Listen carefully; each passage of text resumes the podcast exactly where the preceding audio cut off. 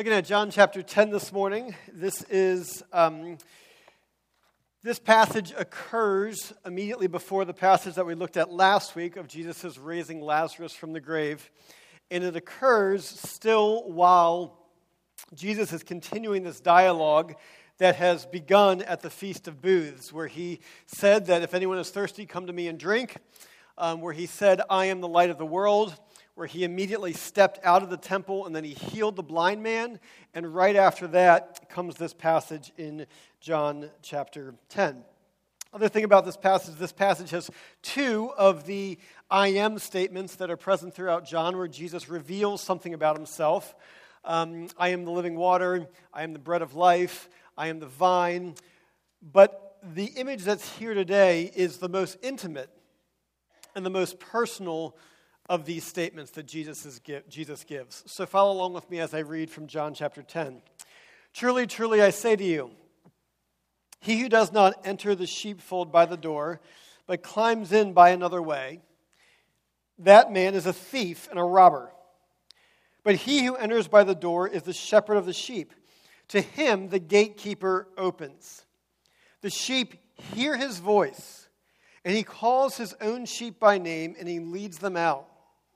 When he has brought out all his own, he goes before them, and the sheep follow him, for they know his voice. A stranger they will not follow, but they will flee from him, for they do not know the voice of strangers. This figure of speech Jesus used when he was with them, but they did not understand what he was saying to them. So Jesus again said to them, Truly, truly, I say to you, I am the door of the sheep. All who came before me are thieves and robbers, but the sheep did not listen to them. I am the door. If anyone enters by me, he will be saved and will go in and out and find pasture. The thief comes only to steal and kill and destroy. I came that they may have life and have it abundantly. I am the good shepherd. The good shepherd lays down his life for the sheep. He who is a hired hand and not a shepherd, who does not own the sheep, sees the wolf coming and leaves the sheep and flees. And the wolf snatches them and scatters them. He flees because he is a hired hand and cares nothing for the sheep. I am the good shepherd. I know my own, and my own know me. Just as the Father knows me, and I know the Father, and I lay down my life for the sheep, and I have other sheep that are not of this fold. I must bring them also, and they will listen to my voice. So there will be one flock, one shepherd. For this reason the Father loves me, because I lay down my life that I may take it up again. No one takes it from me, but I lay it down of my own accord. I have authority to lay it down, and I have authority to take it up again. This charge I received from the Father. There was again division among the Jews because of his words. Many of them said, He has a demon and is insane. Why listen to him? Others said, These are not the words of one who is oppressed by a demon. Can a demon open the eyes of the blind? Let's pray and ask for God's blessing on his word. Father, we pray that you would teach us, that you would speak to us, Lord Jesus, through your spirit, that we would hear your voice, and in hearing your voice, we would follow you. We pray this in your son's name. Amen. Famous passage of Scripture, Jesus says, I am the good shepherd, and he is drawing upon many passages of Scripture that refer to the relationship between God and his people as a sheep to a shepherd. You have passages such as Psalm 23, which says, The Lord is my shepherd. The story of Jesus, where he leaves the 99 and goes after the one sheep who has been lost. And a variety of other passages that use this relationship between a shepherd and his sheep as characteristic as of the relationship between God and his people. Now, of all the animals that Jesus could have chosen that were present in an agricultural-based society, cattle, goats, camels, horses, dogs, chickens, he picks this image of the shepherd in relationship to his sheep. Of all of those relationships between a keeper and their animals, the shepherd to his sheep is the most intimate of them. And it is also the most comprehensive. And the reason why it is the most intimate and most comprehensive is because sheep are helpless and are unbelievably stupid and many other things. is that sheep are creatures of habit. They will follow down a desolate path. Even though that there is excellent forage off the path, they will not go to where they can eat because they are used to walking on a particular path and will not go to better pasture. They are constantly wandering off, getting lost, leaving the herd, running the wrong direction. When everyone runs this way, they turn and run the opposite direction. So when you get a passage of Scripture like Jesus leaving the 99 to go after the one, and he carries that sheep, that lamb back on his shoulder, we have this image in our mind of this, cute, cuddly, fuzzy, fluffy little lamb that Jesus' heart is so moved for, that has just wandered off, and he goes out and he finds this lamb and he sweeps it up and he cuddles it and he nuzzles it and he snuggles with this lamb, so happy to have his teddy bear back with him as he brings it back to the fold. A shepherd would laugh at that image, because shepherds were frequently pursuing wandering sheep. And what shepherds would have to do is, the reason why they carried the sheep on their shoulder is because a sheep would wander off somewhere. The shepherd would come, the sheep would freak out and start running from side to side, not knowing which way to go.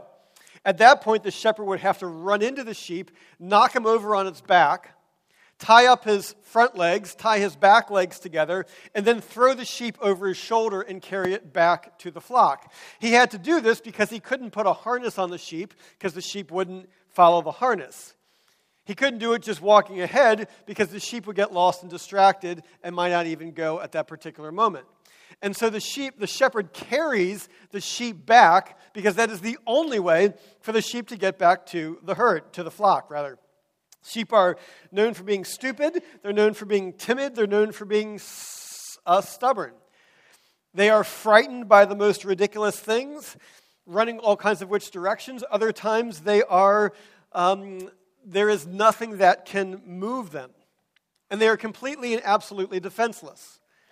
And of all of the animals that are subject to husbandry, it is sheep that require the most work. And, dear ones, this is the relationship that the Lord chooses to characterize our relationship with him and his relationship with us, that he is the shepherd and that he is the sheep. Well, look at what's described in this passage. He identifies at the beginning that it is the good shepherd who calls his sheep. Two different images that are used here describe the calling of the shepherd to his sheep, starting off in verse 2 and 3. It says, "But he who enters by the door is the shepherd of the sheep. To him," to the shepherd, "the gatekeeper opens, and the sheep hear his voice, and he calls his own sheep by name, and he leads them out." The image that's being used here is of a communal sheep pen, which would be present in a town or a village. And that shepherds, if they would come to town, is that they would have, there would be a gigantic pen that all the shepherds would leave their sheep in, and if they needed to go conduct business, there would be a gatekeeper who was hired, and the gatekeeper would guard all of the flocks that were there. When the shepherd returns, the gatekeeper would open the gate to the shepherd, and then he would come in and he would call his sheep. He would call his sheep out of this fold that is mixed with other flocks of sheep. The assumption that Jesus is teaching here is that this image assumes that when Jesus comes in, some of them are his sheep and others of them are not his sheep. Verse 4 makes it explicit. "When he has brought out all his own, he goes before them, and the sheep follow him, for they know his voice." And specifically, where this passage is located, what it's referring to, mind you, this was right after the Feast of Booths. Jesus said, "If anyone's thirsty, come to me and drink." He says that in the temple. Right after, he says, "I am the light of the world," in the temple treasury. Right after, he steps outside and he heals a blind man. This passage immediately following after this, speaking to the same crowd, what Jesus is identifying here is that he is the shepherd who comes. And he has come to the sheep pen of Judaism, and he is calling his sheep out of the pen. And not everyone is his sheep.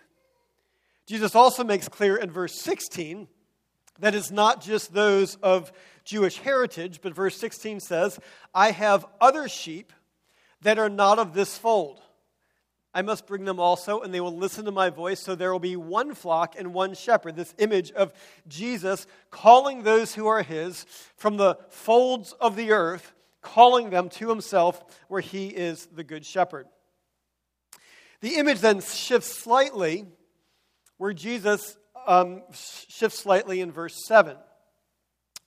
Whereas in the first one, it describes Jesus as the shepherd who comes to the gate opens up, and then he calls those who are his out. They hear his voice and they respond. Verse 7, the images shift slightly. It's not an expansion of the image, it's a shifting of the image.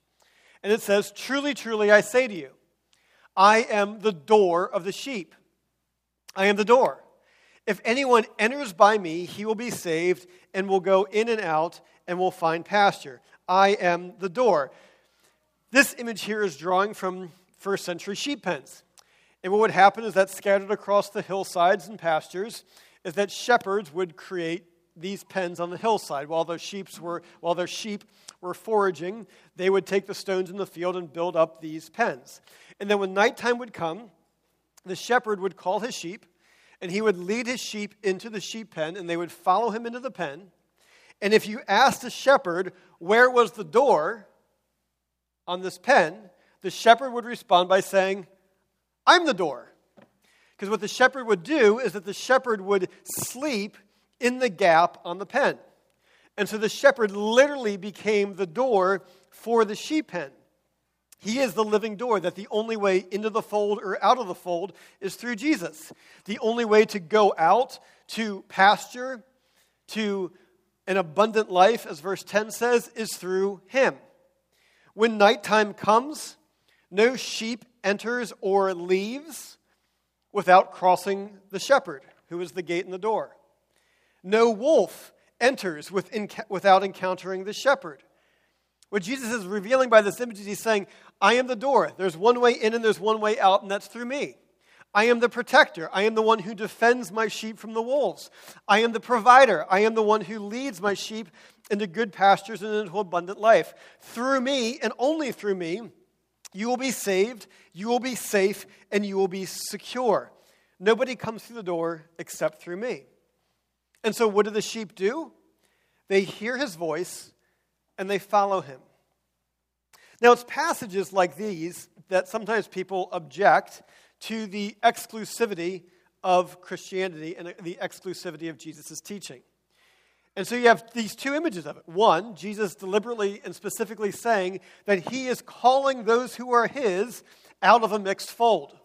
That's an exclusive statement for those who are there. And he goes on to say that he is the door, that it is only through him that people come in and come out. You know, this idea, and people say, well, you know, how can you hold to such an exclusive perspective? Many people in our culture, television, radio, movies, songs, would hold to such views. One of those, you know, who has said repeatedly and over again would be Oprah. You know, Oprah said, one of the mistakes that human beings make is by believing that there is only one way to live. And we don't accept that there are diverse ways to being in the world. And she goes on to expressly state, which she has stated many times, that there are many paths to what you would call God. Now, in this particular encounter, an audience member asked her a question, said that you needed to have faith in Jesus Christ as the only way. To which Oprah responded, there can't possibly be only one way. And I'm not going to get into a religious argument with you right now. But what she's articulating is she's just articulating a view that's so widely prominent. Certainly, maybe it's a view that you've had. Maybe it's a view you have today. Or maybe it's a view that people have said to you. And the image of, you know, a common image that's used to describe this view is that there is the pathway to God. You know, it's like climbing up a mountain, and you are on this path, and you are on this path, and you are straining to get to the top of the mountain, which would be God. And you need to find your path. Maybe you need to find your own path, but it doesn't really matter which path you choose because there are many paths that will lead to the top of the mountain. Maybe Christianity, maybe Islam, maybe Hinduism. Maybe you're not a one who follows a path. You're a path maker. You're a trailblazer. You find your own path. Well, that's whatever. That's okay because there are many paths that get to the top. Another image that's sometimes used to describe this is that of multiple blind people, blind men, who are touching an elephant and describing an elephant. And the description is, well, what's an elephant like? The person who's touching the wall, the side of the elephant, says it's like a wall. Or the person who's squeezing the leg of an elephant says it's like an elephant's like a tree.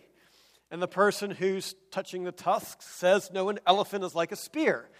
And the argument would go, well, just like in this picture, all of them are partially right and they're partially wrong.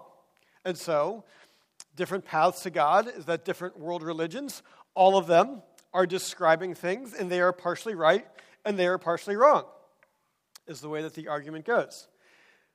But the question in this that says, all paths lead to God, all paths up the mountain, the world religions are just blind men trying to describe an elephant, the question that begs is to say, I understand what you're saying, but who gives you the exclusive vantage point?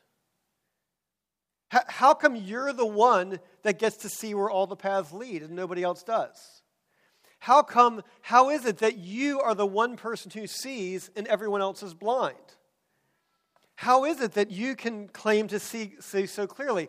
Who gave you the knowledge of God to declare what is right and what is wrong?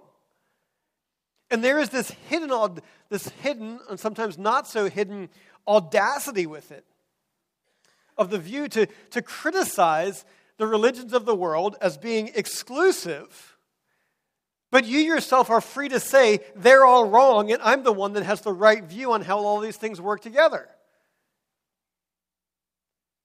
I mean, those who are religious leaders, genuinely, I mean, they understand the differences, they accept the differences, they respect the differences, and they respect the relative consequences of not subscribing to the other pathways that are there. But those who claim to hold to an inclusive view is really a closet exclusivism. Because any and every truth claim is always exclusive. Any claim to truth excludes other things. And so Jesus' exclusivity is no more exclusive than anyone else's exclusivity. He's just forthright and acknowledges that the pathway is through him. But the other difference on Jesus is that Jesus comes along and says, the way to God is not for those who find the right path, not for those who make it to the top of the mountain, but it's for anybody. Anybody, regardless of your background. Regardless if you have the ability to get to the top of the mountain, regardless of whether or not you see or are blind, regardless of your heritage, is that Jesus calls to people of every tribe, race, nation, and station in life. He calls to everyone and says, come, I am the gate and come through me. You can have life abundant and you can go in and out to pasture and protection, and you can know the good shepherd. Is that Jesus calls the good shepherd, calls his sheep. Other image that Jesus gives here developing this is that not only does Jesus call his sheep, but Jesus knows his sheep. I know them.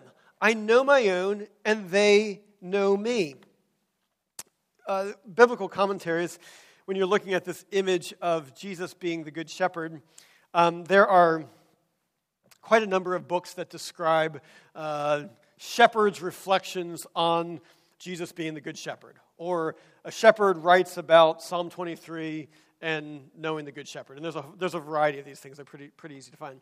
And one of the books describes a story of a shepherd, and he had gone to market into town. The pastor had gone with him, and they'd gone to market in town. And he had brought several of his lambs to sell, several of his sheep to sell. They come to the sheep market, and there are thousands and thousands of sheep that are there. And he sells his sheep, and he does the other business that he needs to do over the course of the day. And at the end of the day, he gets on the train, and he heads out of town. And as the day is ending, the various people that have come in are now taking their flocks, and they are exiting the town, and they are going back out into the countryside with their flocks, with their sheep, and the new sheep that they have purchased as they head back out into town. And as they're on this train heading out of town, the shepherd looks out at one of the flocks, as there are multiple flocks who are leaving, and he goes, that one over there, that flock, they've got four of my lambs. That one's got four of my lambs. that on a train leaving town, the shepherd knew his sheep. He could see amidst the flock that flock, the 4 lambs that I sold, are in that flock right there walking that direction. He knows his sheep, and that's the image that Jesus gives to us here in this passage. And more specifically, he says, not only does he know you, but he knows you by name. He calls you by name and leads you out. That in Christ Jesus, the good shepherd knows you. You are not just some face in the crowd. Yes, salvation is for the people of God, but he knows you individually. For some of you, it is unimaginable that God would know you personally, that he would care for you, that he would know your name and actually care about your name. For some of you, it's because you feel, that you feel maybe too stupid. You feel too sheepish. You feel too much like a disappointment, or that you've wandered away too many times. Or maybe you're one that you feel like, well, you know what? Yeah, I know that if I believe in Jesus, God will accept me, but I'm just going to hide in the flock. I'm just going to hide behind others. He's not going to notice me. There's no particular care for me. What he does for everyone, he does for me, and that's fine. But that's not the image that Scripture gives. It's that he knows you by name. And Scripture testifies to this again and again. Jeremiah 1:5, before I formed you in the womb, I knew you. Isaiah 43, fear not, for I have redeemed you. I have called you by name. You are mine. And the good shepherd says to you, I know you. I know your name. I know your sheepishness. I know all of the stupid things that you've done. I know how you feel frenzied and insecure and at times neurotic and exhausted. I know your fearfulness and your shame and how you'd rather hide and think that nobody notices you and sees you. And not only do I know all of these things about you, I know all the stupid things that you're going to do next year and the year after that and the other things you're going to be afraid of 5 years from now. I know everything about you because you are my sheep and I am your shepherd. An even more beautiful picture of that, about how God knows us and how Jesus knows us, there's this striking parallel that Jesus makes between the shepherd and his sheep. Verse 14, he says, I am the good shepherd. I know my own, and my own know me, just as the Father knows me and I know the Father. Just as. How well does the shepherd know his sheep? He knows them as well as the Father, his heavenly Father, knows the Son, Jesus Christ. That's how well God knows you. But notice the other side of this and how I think somewhat shocking this is. I am the good shepherd. I know my own, and my own know me, just as the Father knows me, and I know the Father. That the shepherd knows his sheep just as the Father knows the Son. But the sheep, you, can know the shepherd as deeply, as intimately, as affectionately as the sheep know the shepherd, as the Son knows the Father. Is that how you know God? Is that level of intimacy and knowledge how you would characterize your relationship with God?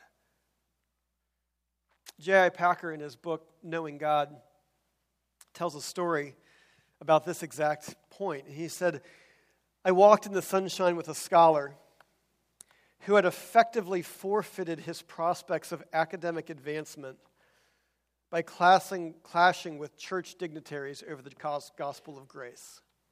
What happened? This scholar was being true to this word of God, being true to the gospel of Jesus Christ, and his career was completely and utterly tanked because of that. They were reflecting about this, and the scholar gave this comment. He said, but it doesn't matter, he said at length, for I have known God and they haven't. The mark was a mere parenthesis, a passing comment on something I had said, but it has stuck with me and has set me thinking. Not many of us, I think, would ever naturally say that we have known God, Packer continues. The words imply a definiteness and a matter-of-factness of experience to which most of us, if we are honest, have to admit that we're still strangers. We claim perhaps to have a testimony, and we can rattle off our conversion story with the best of them. We say that we know God. I mean, this is, after all, what evangelical Christians are supposed to say. But would it occur to us to say without hesitation and with reference to particular events in our personal histories that we have known God? I doubt it. For I suspect that with most of us, experience of God has never become so vivid as that. First time I read these words, they had a profound impact on me. And it set me on a quest not just to know about God, but to know Him. To know Him deeply, to know God Himself, to know Him not just as He knows me, but to know Him as the Son knows the Father, that I would know the Good Shepherd with that level of intimacy, knowledge, affection, and devotion. There is no one who knows you like the Good Shepherd. And there is no one that you can know like the Good Shepherd. And it is His voice that calls to you. So follow Him. The Good Shepherd calls His sheep. He knows His sheep. And the emphasis on this passage is that it is the Good Shepherd who dies for His sheep. In fact, He states it 4 times in this passage. I am the Good Shepherd. The Good Shepherd lays down His life for His sheep. I know the Father, just as the Father knows me, and I know the Father, and I lay down my life for the sheep.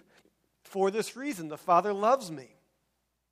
That because I lay down my life, that I may take it up again. No one takes it from me, but I lay it down of my own accord. I have authority to lay it down, and I have authority to take it up again. This charge I have received from my Father. He lays down His life. He dies for the sheep. Now, we've looked at this comprehensive and intimate care that the shepherd has for his sheep, but why does the shepherd do that when other animals are so much easier to take care of? It's because sheep are of incredible value. And in an agricultural society, pound for pound, sheep are the most valuable of the animals because it's with a sheep you can provide clothing for your family from his fleece. And from the wool that he produces. And then there's his skin, which provides clothing and leather. And the meat and food, and then the milk that it would produce. They're incredibly valuable.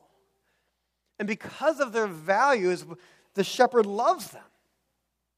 And it's because that God has set His love and affection upon you, that He knows you by name, and He lays down His life for those who are His sheep, and He dies for them. And then when Christ dies for His sheep, when the Good Shepherd lays down His life, this isn't a reckless love. This isn't a love that says, you know what, let me show you how much I love you. I'm going to go jump in front of a car just to show you how much I love you. I mean, that's idiotic.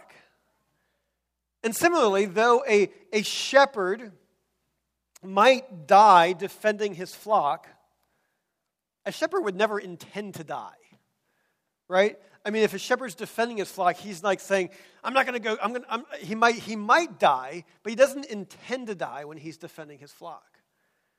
But the Good Shepherd lays down his life. He intends to die for his flock so that they could be rescued and so that they could have life.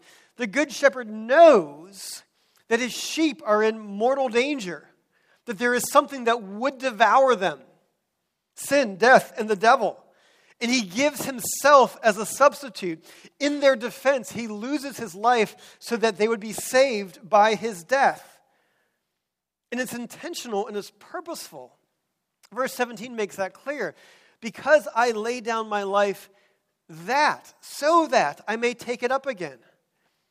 That Jesus lays down his life with the resurrection in view is that he died in order to rise. And he died in order to rise so that he could defeat that which would devour us, sin, death, and the devil, and so that he can rise to new life and give to us life and life abundantly. He said the thieves and robbers come only to steal and kill and destroy. I came that they may have life, not just some dull and mundane and dour and somber and serious and stern existence, but I came that they may have life and have it abundantly.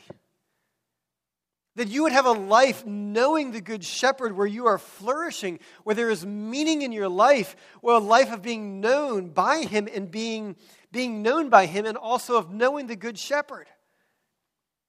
You see, this picture is that Jesus calls his sheep, and he knows his sheep, and he dies for his sheep, and the sheep hear his voice, and they know his voice, and they follow his voice. So let me ask you, what voices right now are you listening to? Like, there are so many voices that come at us. There are voices from our own past that tell us this is what it means to have an abundant life, or at least this is what it means that you would not be a failure and a disappointment. Voices that continue to rattle around in our own heads. There are voices that our own heart speaks to us from our lusts and our own desires. There are voices within our culture, whether that's from Oprah or Tony Robbins, voices from financial advisors or people who want to make money who say, this is what it means to have an abundant life. If you live your money life this way, if you spend your money this way, this is what's going to get you to an abundant life. The voice is about, if you get to this level of success, and then your life is going to be full. If you can have this kind of vacation, if you watch HGTV and have this type of home, and this type of decorations, and this type of space, if you have acreage where you can be away from everybody else, then you're going to be able to have an abundant life. There are voices that are constantly saying to you, this is what matters most. If you achieve this position, if you can retire with this amount of money, if you can get your kids into this type of school, then you're going to have an abundant life and your life is going to be filled. And there have been thieves and robbers that have been coming into the church for years. Generation after generation, bilking Christians in the church of money and of their devotion to the Good Shepherd, because these voices keep coming at them and the sheep for some reason listen to them.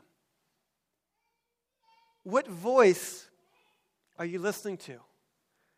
Because in the midst of this cacophony of all of these different voices coming out to you, the Good Shepherd is calling to you. And he calls for you to follow him. Similar way to ask the question, slightly differently, is who is your good shepherd? Who do you look to be your good shepherd? One pastor reflected on it this way, and he said, it's great to fall in love.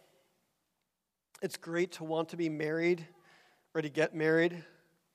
But if you look to your spouse to be your shepherd, the one who's going to take care of you, the one who's going to make it all right, the one who always affirms you, the one who finally gives you a name, the one who will shepherd you. If you look to your parents and say, my parents should be the one who name me and lead me, my parents should be the one they are my good shepherd.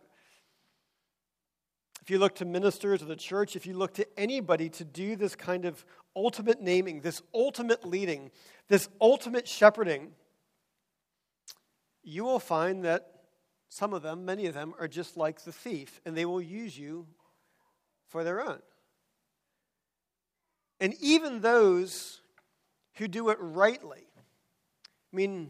spouses rightly care for each other and care for their children, there is none who can lay down their life. There is none who can lay down their life to give you life abundant.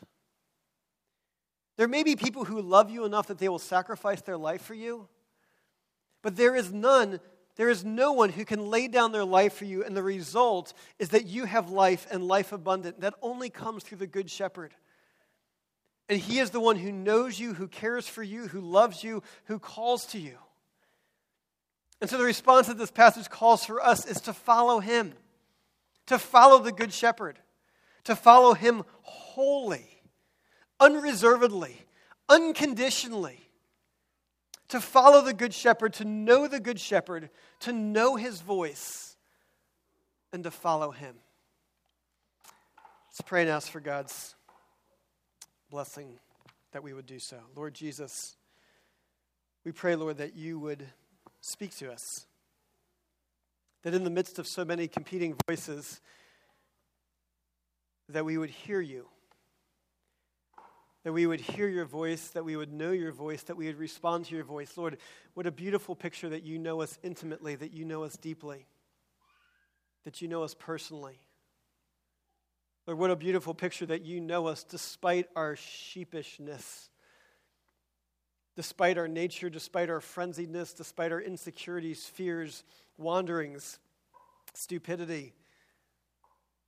Despite all these things, Lord Jesus, you know us.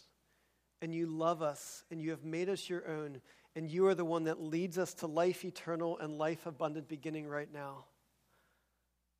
So, Lord Jesus, may we hear your voice, and may we respond and follow you. Through the name of the Good Shepherd, our Lord Jesus Christ, we pray. Amen.